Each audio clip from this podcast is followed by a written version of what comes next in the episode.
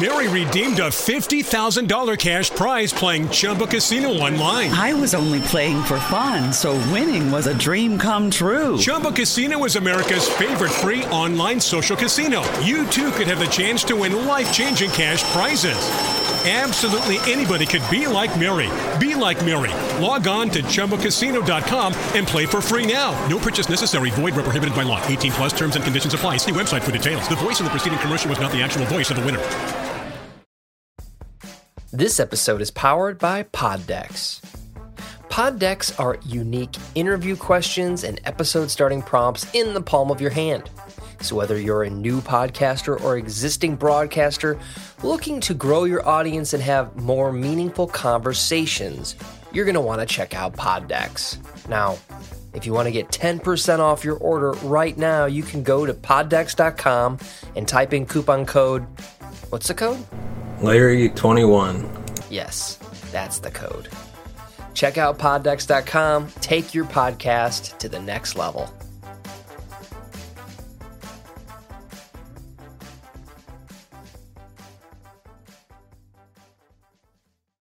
Welcome to the True Crime Never Sleeps podcast. We dive into stories of true crime from unsolved cold cases to historic kidnapping to gangsters and beyond. We are your source for true crime. We thank you for listening. Welcome to the True Crime Never Sleeps podcast. I'm your host, Larry Lease. And on today's episode, we're diving into the Longo family murder. But first, we'd like to thank our sponsor, Audible, for sponsoring this episode. Audible is a subscription service that allows you to buy audiobooks that you can listen to from anywhere. Audible allows you to choose from a gigantic array of audiobooks narrated by amazing narrators that you can listen to from anywhere.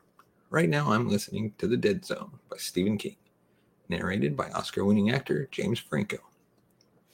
It's the chilling story of a high school teacher who falls into a coma and wakes up with psychic abilities. In all seriousness, audiobooks are great for when you're alone and maybe you want to stop with the YouTube. So let me ask you this Do you want a free audiobook of your choice with no purchase necessary? Then head on over to audibletrial.com slash Larry21. We'd also like to remind you and invite you to be part of the show. Send us a voicemail at 682 305 0483, and we might feature you in, in a future episode. And now on to today's Murder Monday episode. The Longos looked like a typical middle class family living in Oregon. Christian married Mary Jane at age 19. They'd been married for eight years and had three children together Zachary, Sadie, and Madison.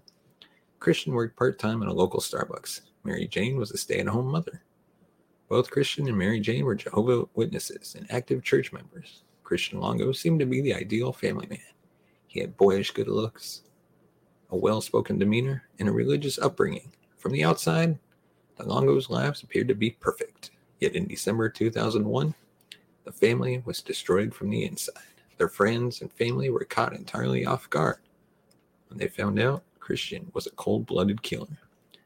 The bodies of his wife and three children were recovered from the icy waters near their home on the Oregon coast. On December 19th, four year old Zachary Longo's body washed ashore. A pillowcase weighed down with rocks had been tied to one of his legs. A few, few days later, the remains of 34 year old Mary Jane and two year old Madison Longo were found under a dock in a marina where the, near where the family lived. Mary Jane had been shoved naked into a suitcase, and Madison was found inside a different piece of luggage. Both suitcases had been weighed down with dumbbells inside. Shortly after, three year old Sadie Longo's body was discovered by police divers in the Pacific Ocean, a mile offshore.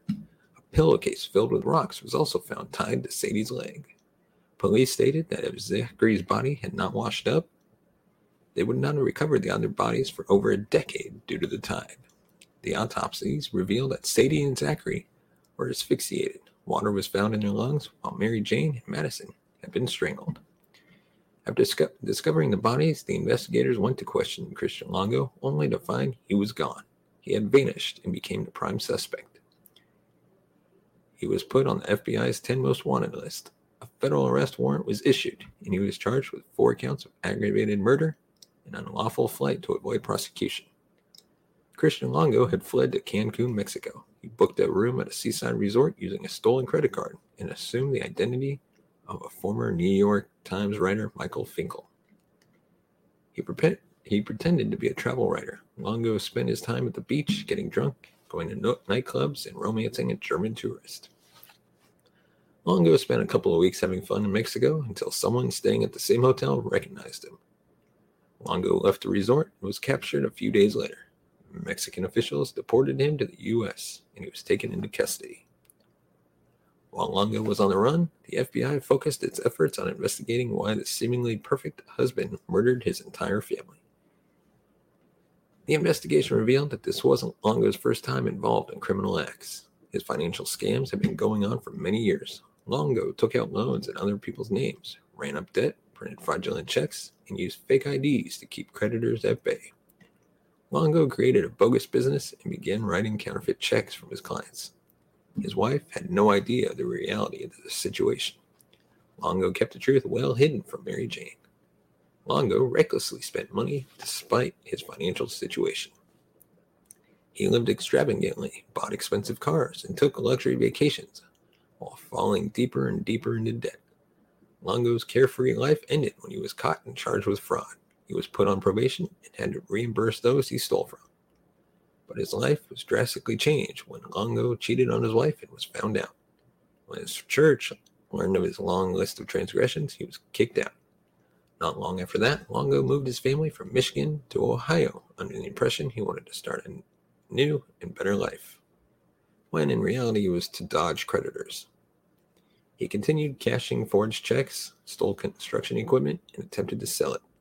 The Ohio cops caught on quickly, and Longo once again packed up his family and moved, this time to Oregon.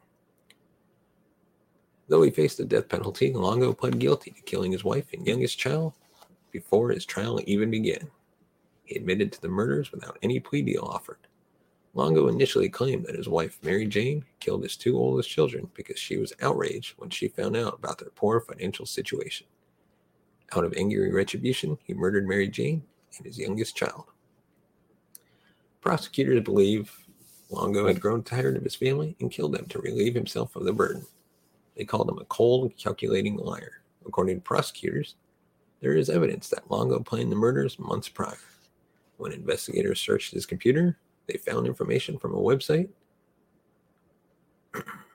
that offered advice on different ways to commit murder. They also found obituaries with personal details. Prosecutors considered this to imply Longo planned to change his identity again.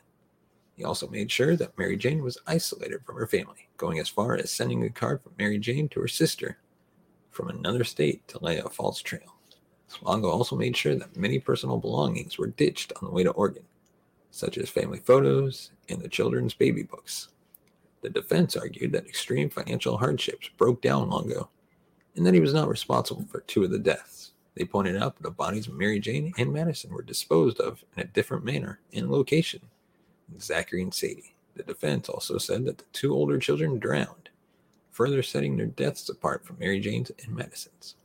They asked the jury to consider why Longo would kill two family members by strangulation, but leave Zachary and Sadie alive when he threw them into the water. The jury was left to decide whether he was guilty of murdering his wife and baby and whether he deserved to die by lethal injection. After a month long trial, it took the jury less than four hours to reach a guilty verdict, and Long- Longo was charged with two counts of aggravated murder. The same jury reconvened to hear mm-hmm. testimony in the trial's penalty phase to determine if Longo dis- deserved the death penalty for all four murders. They deliberated for six hours before sentencing Longo to death for all four killings. Several jurors said that someone with Longo's intelligence and charm would be a threat and that they had no choice. Christian Longo was sentenced to death. He remains incarcerated on death row at Oregon State Penitentiary. There has there has been a suspension on executions since 2011. Longo eventually confessed he murdered his entire family. He strangled Mary Jane and baby Madison first, then stuffed their bodies into the luggage, which he then put in the trunk of his car. He put Zachary and Sadie, who were asleep, into the vehicle and drove to a bridge over an inlet on the Alsea River. Longo tied the pillowcases around his children's legs and threw them, still alive, into the water below. The suitcases with Mary Jane and young Madison followed. Strangely, Michael Finkel, the man Longo assumed the identity of in Mexico, visited him while he waited for his trial. Finkel had become obsessed with the case and flew to Oregon to meet Longo face to face. They ended up developing a strange sort of friendship. Longo even admitted first, or even first admitted to Finkel that he killed his family. However, their friendship quickly deteriorated when Longo took the stand. Finkel had no idea about his unwitting involvement until the trial. A couple of years later, Finkel wrote a book about Longo called True Story Murder, Memoir, and Culpa. A movie adaptation came out starring James Franco as Longo and Jonah Hill as Finkel. Years later, Longo admitted to being a narcissist. After a psychologist diagnosed him as one, he began studying the personality disorder and came to terms with it. Longo thinks the psychologist was correct. I think the rest of us agree with him too. Let us know your thoughts on this case in the comment section below. And as always, give us a thumbs up, hit that like button, um, subscribe to the channel, hit that bell notification button to be notified of future videos. And as always, thank you so much for watching and listening. We will see you next time.